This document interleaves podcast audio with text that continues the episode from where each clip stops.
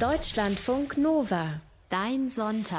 Novemberwetter, erster Advent, es ist saukalt, passt irgendwie alles ziemlich gut zusammen. Und aus diesem Grund, vor allen Dingen aus letzterem Grund, basteln wir heute im Netzbasteln einen super gemütlichen, vor allen Dingen auch warmen Schal. Ein Loop-Schal soll es werden, ideal gegen Kälte auf dem Rad zum Beispiel. Netzbastler Moritz Metz, der sitzt schon an der Nähmaschine. Erstmal moin nach Berlin. Moin Sebastian, schönen Sonntag. Ja, dir auch. Warum ein Loop-Schal? Ja, das ist so ein Halstuch zum Reinschlüpfen und das hat eben sorgt für einen warmen Hals beim Spazierengehen, beim Fahrradfahren. Man kann das auch, also für viele verschiedene multifunktionale Tätigkeiten, man kann es auch um den Arm machen notfalls. Ein Multifunktionsschlauchtuch, manche nennen es auch Halssocke oder Schlupfschal. In der DDR, bei der Armee, bei der NVA, der DDR war das Grundausstattung und hieß Oma, lustigerweise. Aha. Und wie gesagt, ein Schal um den Hals hält eben den Körper warm, das wusste ja schon Oma, und draußen spazieren gehen ist ja trotz der Pandemie sehr wichtig und gesund. Wobei tatsächlich interessanterweise der Zusammenhang zwischen Kälte und Erkältung gar nicht so riesig ist, wie man immer denken würde. Also das heißt, wenn man ohne Jacke draußen ist oder sowas, klar, dann kühlt die Körperoberfläche ab, dann ziehen sich auch als Abwehrreaktion die Blutgefäße zusammen und die Durchblutung wird langsamer.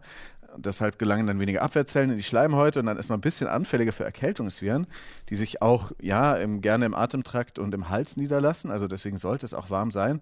Aber trotzdem, die Kälte ist nur einer von vielen Aspekten fürs Wohlbefinden, das Immunsystem und so weiter zählt auch dazu. Und die Nähe zu Infizierten mit anderen Erkältungen zum Beispiel, das ist also auch, sollte man natürlich Abstand halten. Mhm. Aber wie gesagt, so ein Schal ist so bequem und steigert das Wohlbefinden und das ist ja wohl auch wichtig.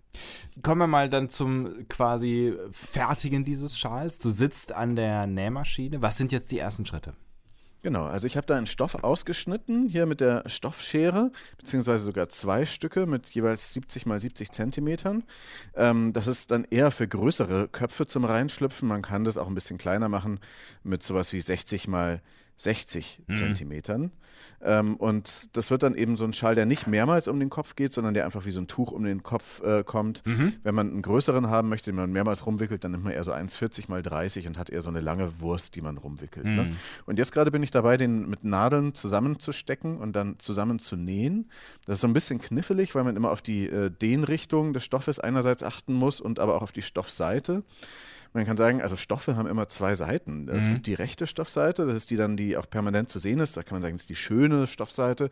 Und links ist dann die meistens nach innen gekehrte Stoffseite, wobei jetzt bei mir gerade das Ganze umgestülpt ist, damit man die Nähte, die ich jetzt gerade mache, dann nicht nach außen sieht. Ah. Jetzt hast du irgendwann mal in unserer Netzbastel-Vergangenheit angedeutet, dass du dir zum Geburtstag eine Nähmaschine geschenkt hast. Was ist denn das für eine? Und ich habe noch nie an einer gesessen, muss ich sagen. Ist das schwierig? Also, um auf die zweite Frage zuerst zu antworten, ich finde es nicht schwierig, auch wenn man wenig Nähmaschinenerfahrung hat. Man muss ein paar Grundsachen wissen, gehen wir gleich nochmal durch. Ich habe es mal von meiner Mutter und auch mal in der Schule gelernt und das ist ähnlich wie vielleicht Schweißen oder irgendwelche anderen Bastelsachen. Eine tolle, irgendwie entspannende Tätigkeit, wo man dann auch am Ende tolle Resultate bekommt. Ich bin auch echt kein Schneiderprofi, aber das ist ja auch egal, weil man hat am Ende eben was zum Anziehen und ob das dann überall perfekt ist oder nicht, der Stolz ist, glaube ich, größer als die Fehler, die man da drin hat. Und wie bei allem, was es in Netzbasteln gibt, gibt es auch immer irgendwelche Videotutorials bei YouTube, was man, wenn man sich was beibringen will. Und so ist auch Loopschalen nähen in 15 Minuten ein Thema, was man oft bei YouTube findet. Mhm. Und zur Nähmaschine, das ist eine japanische Haushaltsnähmaschine, aber so richtig mit Display und so abgefahrenen Funktionen. Die kann sogar auch noch mehr, dass wir vielleicht nächstes Mal auch nochmal in Netzbasteln uns damit mit dem Sticken beschäftigen. Oh. Jetzt gerade, aber wie gesagt, heute einfach mal so einfache Stretch-Stiche und sowas. Über Kleinanzeigen findet man aber, man braucht nicht so ein krasses Ding, auch viele günstige, gebrauchte Nähmaschinen. Mhm. Die sind vielleicht dann schon ein bisschen älter, aber vielleicht noch umso solider gebaut als diese heutigen Plastikteile. Ich habe meine auch, aber von Kleinanzeigen, die ist auch schon 5 oder 7 Jahre alt gekauft. Diese Basisgeräte, die man von früher kauft, die können eigentlich wenig Neues als die heutigen. Ich habe auch echt tatsächlich eine Zeit lang mal mit einer fußbetriebenen Maschine genäht. Da hat man auch viel Gefühl für das, was man da eigentlich tut. Mhm. Und es ist einfach so, dass viele ältere Menschen, Omas, ihre Maschinen billig loswerden wollen. Ich habe sogar einmal eine auf der Straße gefunden. Und an denen kann eigentlich wenig kaputt gehen. Und wenn, dann kann man das auch reparieren. Gerade bei den alten, soliden Maschinen. Notfalls bringt man sie zur Wartung. Mhm. Dann lass uns doch mal jetzt anfangen. Du hast jetzt eben schon beschrieben, was du für ein Stück Stoff hast. Wie genau nähst du da jetzt was wo zusammen? Genau. Das Wichtigste beim Nähen mit der Nähmaschine ist Geduld und ordentliche Vorarbeit. Mhm. Wenn man da pfuscht, dann läuft es vielleicht nicht so glatt. Das heißt, das Erste, was ich gemacht habe, ich habe den Stoff vor mir ausgelegt und habe dann mit so einer Art Zollstock das dann mal aufgezeichnet, was ich da haben möchte. Und dann habe ich es eben mit der Schere, mit einer Stoffschere, da kann man auch notfalls eine Haushaltsschere nehmen, aber eine Stoffschere ist dann nochmal schöner. Und mit der habe ich das dann schön zurechtgeschnitten. Mhm. Das klingt dann so. Macht das ein schönes Geräusch? Das ist ein schönes Geräusch. Ja, das ist total schön, weil meine Oma, die war eine ganz große Näherin und das ist so ein Gefühl aus der Kindheit tatsächlich, dieses Geräusch. Die gibt es leider nicht mehr, also meine Oma, aber ich habe mir tatsächlich damals aus dem alten Haus meiner Großeltern die Nähschere mit. Das ist so eine ganz alte Nähschere, also Stoffschere, ne? So eine ganz alte, schwere, also weiß nicht, aus was die ist. Das fühlt sich fast an, so wie das ist Gusseisern oder sowas. Die ist ganz dunkel und ich fand die schon als kleiner Sebastian immer ganz faszinierend und die ist bis heute mega, mega scharf und genau dieses Geräusch entsteht da. Also das ist für mich ein sehr schönes Geräusch. Das ist ein gutes Zeichen. Ja. Genau, also und damit schneidet man diesen Stoff dann da so zurecht. Man kann das vorher noch anzeichnen mit so Malerkreide oder mit irgendwas. Also man kann es auch mit normaler Kreide machen. Wichtig ist auch, dass der Stoff vorher schon mal gewaschen wurde, weil der verzieht sich manchmal noch ein bisschen, ein paar Prozent läuft der ein, gerade Baumwolle und so. Mhm. Und Wolle, da kann das auch passieren. Bügelst du den dann auch? Bügeln könnte man auch. Ich habe sogar ein Bügeleisen, aber das ist mir dann schon zu krass. Das ist mir dann schon zu professionell. Okay. Also es gibt eine Stelle, wo man hier jetzt auch tatsächlich dann bügeln könnte, aber ich mache das jetzt erstmal ohne Bügeln. Naja, und dann hat man dieses Stoffstück und sucht dann eben die rechte und die linke Seite raus und guckt, wo näht man das Ganze zusammen. Und dann kommt die nächste Fleißarbeit, die sich aber auch wirklich lohnt, und das ist das Zusammenheften. Mhm. Da nimmt man halt Stecknadeln, manche Leute machen das auch mit so Heftgarn, also ganz grob, schnell mit der Hand, mit so einem Faden, den man leicht wieder rausreißen oder rausziehen kann später. Aber ich habe das jetzt hier mit so kleinen Stecknadeln gemacht, die man da halt reinsteckt, am besten entgegen der Richtung oder in der Richtung, wie man näht später, so dass man die dann einfacher wieder rausziehen kann an der richtigen Stelle. Und dann hat man halt schon mal den Stoff so bereit, wie man ihn dann vernähen möchte. Bei mir sind das ja eben zwei Stoffteile. Ich habe zwei verschiedene Stoffsorten, die diesen Loopschal dann machen. Und deswegen müssen die an der Stelle vernäht werden. Das ist quasi dann ein Innenstoff und ein Außenstoff? Genau, genau. Und dann muss die Nähmaschine vorbereitet werden. Es gibt ja bei Nähmaschinen immer den sogenannten Oberfaden und den Unterfaden. Der Oberfaden ist einfach diese Garnrolle, die man auch oben sieht. Und die wird dann über so, bei mir sind es glaube ich 6 oder 7 Stationen eingefädelt. Das geht wahnsinnig schnell, wenn man es ein paar Mal gemacht hat. Am Anfang ist das ein bisschen zu verwirrend, aber mittlerweile, gerade bei den neueren Maschinen, ist das auch immer fast schon in Farbe und bunt aufgezeichnet, wie man da diesen Faden legt. Und diese Nähmaschine hat sogar eine Einfädelhilfe. Man muss also nicht mal mehr den Finger da durchfädeln. Das ist eine ziemlich abgefahrene Neuerung.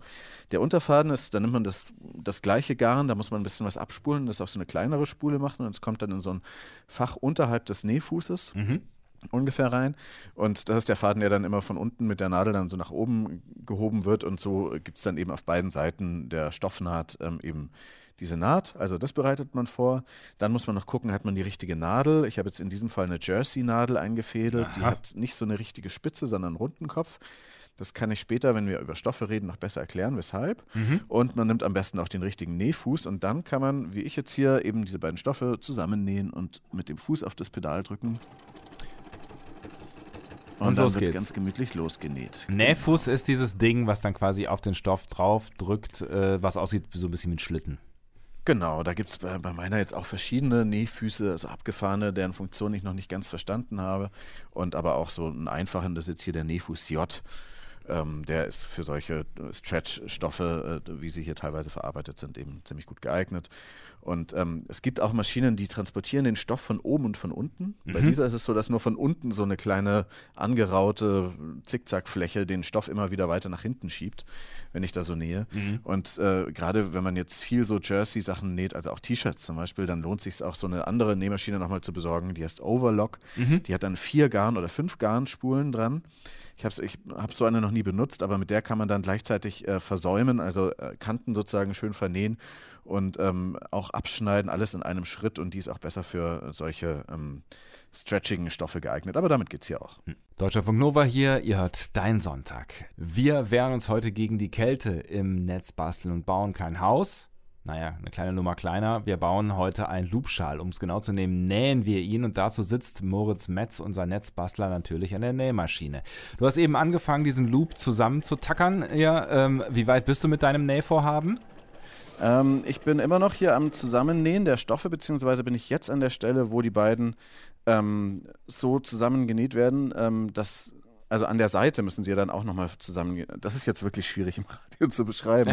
Aber ich habe ja diese beiden Stoffe erstmal so zusammengenäht, dass sie ein großes Stück Stoff wurden. Also quasi die Unterseite und die Oberseite, ein Innenstoff, ein Außenstoff, das ist jetzt verbunden miteinander. Genau, die sind beide ungefähr 30 Zentimeter lang und jetzt sind sie halt ein großes 70 Zentimeter großes Quadrat. Mhm. Und das nähe ich jetzt so zusammen, dass es eine Art Tunnel gibt. Mhm. Und dann kann man das an den anderen Seiten auch noch bis auf an einer Stelle, das ist dann die sogenannte Wendeöffnung, auch zusammennähen, sodass man es dann am Ende, weil das ist ja alles jetzt noch links rum, wie man da sagt, dann wieder richtig rumdrehen kann und dann macht man die letzten Stiche noch so, dann ist der umgestülpt, ne? Und dann wird er erst richtig schön. Ah, ich verstehe. So, und dann siehst du auch von außen, wenn es dann einmal umgestülpt ist, keinerlei Naht mehr oder nur noch die, die dann... Fast keine, da gibt es aber auch so Tricks. Hm. Muss ich mir aber auch noch beibringen. Was sind das jetzt für Stoffe, die du für den Schal benutzt hast? Du hast eben gesagt, es sind zwei verschiedene, Außenstoff, Innenstoff quasi, ne? Genau, also im Prinzip geht jeder Baumwollstoff oder wenn man auch möchte, so Stretchstoff, den man so da hat, je nachdem, was man halt mit diesem Schal will oder so, ne? Bio-Baumwolle ist natürlich gut, weil man ja auch teilweise dann durchatmet und man sollte das Ding, wie gesagt, vorher waschen, wegen der Farbe, die vielleicht sich ein bisschen verändert, aber auch aus hygienischen Gründen und wegen des Krumpfwertes. Das ist eben, wenn der Baumwollstoff so ein bisschen einläuft, so 3 bis 5% Krumpfwert. Schönes Wort, ja. Dann ist es so, dass es zwei verschiedene Stoffarten gibt. Das eine ist Webware und das andere ist Strickware bzw. Maschenware. Mhm. Und ich habe hier, wie gesagt, eine Kombi aus zwei speziellen Stoffen. Das eine ist ein sogenannter Popeline-Baumwollstoff, also das ist Webware. Beim Weben werden halt in 90-Grad-Winkel immer zwei so Fäden miteinander verkreuzt, verwebt und bilden dann so den Stoff, ganz, ganz viele Fäden. Mhm. Popeline ist ein besonders fester, aber feiner Stoff mit feinem Garn. Da kann man, glaube ich, auch fast einen Anzug oder sowas draus nähen. Oh. Da kostet der Meter jetzt also das ist 1,50 Meter breit von der Stoffrolle und da kostet der Meter dann 35 €, weil das ist ein spezieller Stoff, der ist beschichtet mit einer Reaktionsmasse aus Titanoxid und Silberchlorid. Aha. Das ist so eine Schweizer Viroblock-Technologie, natürlich patentiert. Klar. Wie so einiges. Und die tötet Mikroorganismen auf der beschichteten Textiloberfläche zu angeblich 99,99%. Das ist ja abgefahren. Und übersteht auch offenbar ein paar Dutzend Wäschen in der Waschmaschine. Ja. Es gibt daraus auch richtig so Alltagsmasken und Loops und so weiter, die damit beschichtet sind, teilweise noch mit Filter drin und so weiter. Aber ich nehme das nur für die Außenseite und innen in dem Loop kommt dann eben was ganz besonders Gemütliches aus Jersey-Strickware.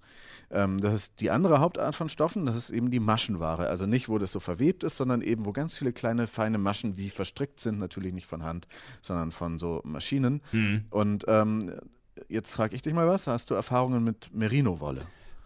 Tatsächlich habe ich mal von eben schon erwähnter Oma gestrickte Socken in Merino bekommen und ich glaube mehrere sogar, weil die so schön weich sind, ne? Ja, die sind sehr schön weich und auch schön warm und aber auch nicht, dass man drin schwitzt, weil diese Merino-Schafe, die halten halt ganz unterschiedliche Temperaturen aus und die sind bei bis zu -10 Grad auch wirklich draußen. Und Merino-Wolle ist quasi deswegen so gut, weil sie so weich ist und gilt wie als die Königin unter der Wolle. Man könnte noch sagen, Kaschmirwolle ist die Kaiserin unter den Wollen, aber Merino-Wolle ist auch ganz toll, die ist sehr leicht. Mhm. Die Fasern von Merino-Wolle haben nur 1/3 des Durchmessers eines menschlichen Haares und deswegen kratzt es nicht am Körper. Dickere Wolle, Schurwolle mit dickeren Fasern kratzt dann eben, da gibt es so eine Empfindlichkeitsschwelle. Ich habe gelesen, bei 25 Mikrometer liegt die, um das nochmal zu betonen. Auf jeden Fall kann Wolle 30% ihres Gewichts an Feuchtigkeit aufnehmen, ohne feucht zu werden und deswegen ist sie besonders atmungsaktiv, ne? Die kann dann deinen Schweiß aufnehmen und dann irgendwann später wieder abgeben und fühlt sich aber nicht feucht an. Ich ziehe also auch so ein Merino-Shirt zum Beispiel manchmal, wenn ich Rennrad fahre an und so. Die isoliert sehr gut, hält sehr gut warm, eben weil diese Schafe auch bis zu -10 Grad das aushalten. Man schwitzt aber auch weniger.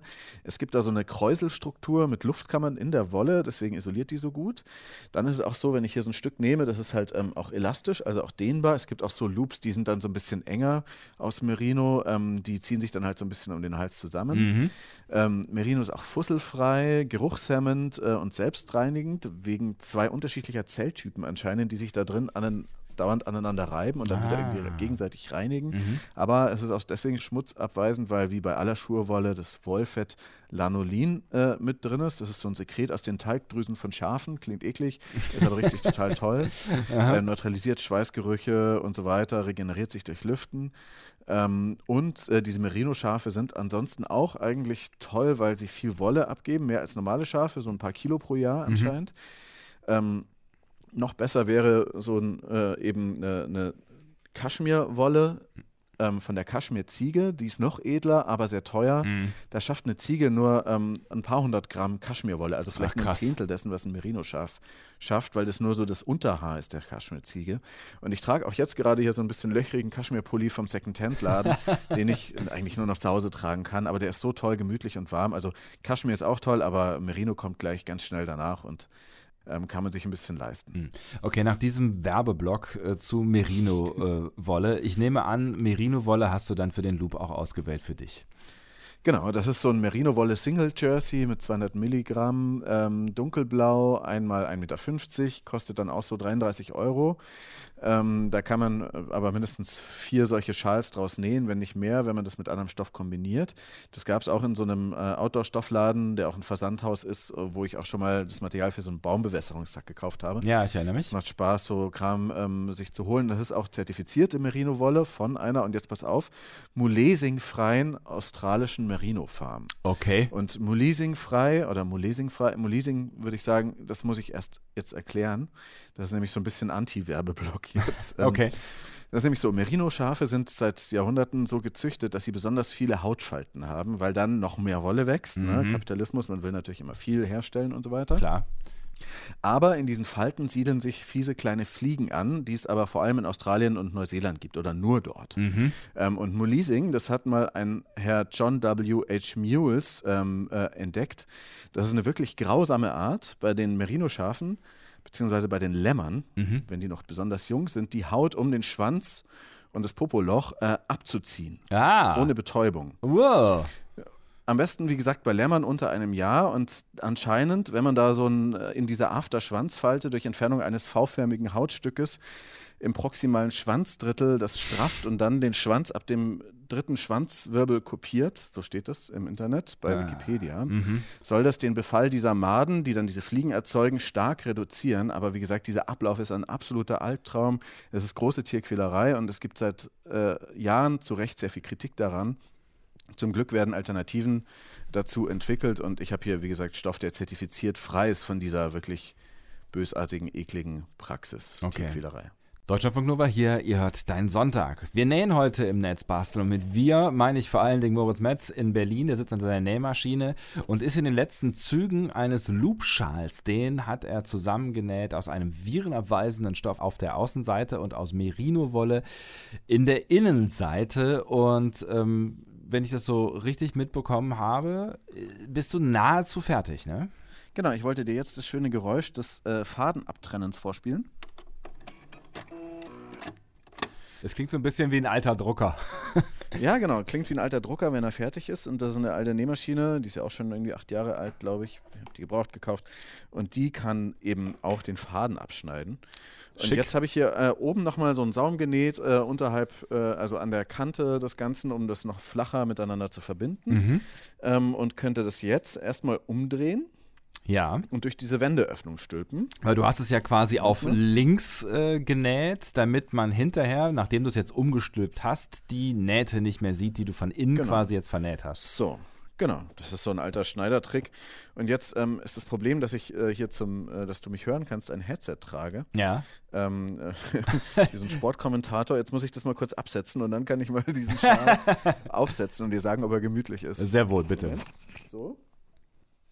Ah. Ja. Oh, es ist gemütlich. Ja, sehr schön. Ich sag's dir gleich. Ja, ist gemütlich. Ist nicht super eng an. Man könnte da jetzt irgendwie noch einen Gummizug einziehen oder so. Aber auf jeden Fall ist es auch so schon sehr, sehr gemütlich mit der Merino-Wolle innen und dem ein bisschen festeren Stoff außen. Mhm. Also da gibt es gar nichts auszusetzen. Jetzt muss ich noch diese Wendeöffnung zunähen und dann ist das sehr schick. Dann ist das sehr schick und hat alles in allem gar nicht mal so fürchterlich lang gedauert. Ne? Wenn man das einmal zugeschnitten hat und ein bisschen abgesteckt, dann geht das fix. Ne? Ja, man kann YouTube vertrauen an der Stelle zumindest. 15 Minuten für einen Loop-Schal also und fertig. Ich habe auch diverse Loop-Schals, die auch alle selber gemacht sind, nicht von mir, sondern es waren aus diversen Quellen freundliche Geschenke. Zum Beispiel einen gestrickten Loop-Schal, den ich sehr gerne anziehe, der auch sehr warm ist, und auch einen genähten Loop-Schal aus 2 Schichten, wahrscheinlich relativ ähnlich zu dem, den du gerade gemacht hast. Das sind aber beides Loop-Schals, die ich zweimal um den Kopf wickeln kann. Ist das dann nicht vielleicht wärmer als der Loop, der jetzt so ein bisschen ja eher locker um den Hals hängt bei dir? Also ich bin jetzt nicht draußen, aber ich finde es jetzt gerade schön angenehm warm und ich kann ja mal damit dann einen Sonntagsspaziergang machen und dann kann ich nochmal twittern auf twitter.com/netzbasteln, wie sich das Ding so macht. Ja, und da könnt ihr euch den Schal dann auch anschauen. Moritz wird da sicher gleich noch ein Foto von irgendwo hinposten, ne? Ja, schön. Dann haben wir das erfolgreich schon mal hinter uns gebracht. Aber du hast es eben schon gesagt, deine Nähmaschine kann noch mehr. Ja, die kann auch sticken. Und ja, wie das geht, da hast du so ein bisschen was vor für die nächste Netzbastelausgabe. Ne? Genau, in 2 Wochen am Sonntag, da verraten wir, wie die Stickfunktion von so einer Stickmaschine läuft. Man kann natürlich auch mit der Hand Kreuzstich und so weiter machen, aber man kann auch irgendein Muster entwerfen in Open-Source-Software und auf einen USB-Stick packen und dann auf die Stickmaschine laden, bis zu 10 x 10 Zentimeter groß, und kann das dann draufsticken. Beim Eisbär, den wir mal gebaut haben, sieht man da schon so ein Eisbär-Logo. Mhm. Was ich aber jetzt ausprobieren will, ist nochmal eine Stufe fancier, und zwar will ich gerne Schaltkreise auf Stoff sticken. Was? Mit leitfähigem Garn. Also es gibt ja leitfähiges Garn und es gibt auch so Lampen und sowas, die man aus Stoff machen kann. LilyPad und so heißt das, so, und Arduino-Computer und so weiter. Ja. Und meine bisherige Idee, aber man kann mich da, wenn man das jetzt hört und noch eine bessere Idee hat, gerne informieren. Ich würde gerne ein Corona-Fensterkissen machen. Weißt du, sowas, was so Omas haben? Ja. Man ist ja jetzt so viel zu Hause, braucht aber frische Luft und guckt doch gerne mal raus. Allerdings soll das nicht so ganz Oma-mäßig werden, sondern ein Hightech-Fensterkissen, vielleicht in Form auch eines Kuschel-Adventskranzes. Das ist also noch ein bisschen so eine andere Quatschidee, aber jedenfalls würde ich gerne einen Lautsprecher nähen, das geht nämlich, und eine Radioempfangsfunktion für Deutschlandfunk Nova einbauen und oder was immer blinkt oder piept oder brummt, wenn jemand mit einer Corona-Warn-App vorbeikommt, weil diese Bluetooth-Sachen kann man total datenschutzkonform empfangen. Und dann hat man gleich noch ein bisschen, sieht man noch ein bisschen mehr, wenn man mit seinem Fensterkissen am Fenster hängt. Ich weiß nicht, welche dieser Ideen ich schöner finde, aber naja, du wirst dir sowieso das rauspicken, was du als am sinnvollsten erachtest, und wenn ihr rausfinden wollt, was dann passiert, dann ja, seid in 2 Wochen einfach wieder dabei. Vielen lieben Dank, Moritz. Das war Netzbasteln 153. Wir haben übers Einsteigernähen gesprochen und dabei eben nebenher ganz locker einen Loopschal genäht. Und das nächste Mal wird es dann offensichtlich ein bisschen fortgeschrittener. Wir haben es gerade schon mal gesagt, ich sage es nochmal, Fotos und Links gibt es auf deutschlandfunknova.de im Laufe des Tages, auch bei Twitter auf Netzbasteln, da könnt ihr euch auch mal umschauen. Da gibt es dann nachher noch einen Bericht, wie Moritz den Schal denn so wärmemäßig im Draußen-Test empfunden hat. Vielen Dank, Moritz, und alles Gute. Gerne, bis bald, Sebastian. Tschüss. Schönen Sonntag. Deutschlandfunk Nova, dein Sonntag.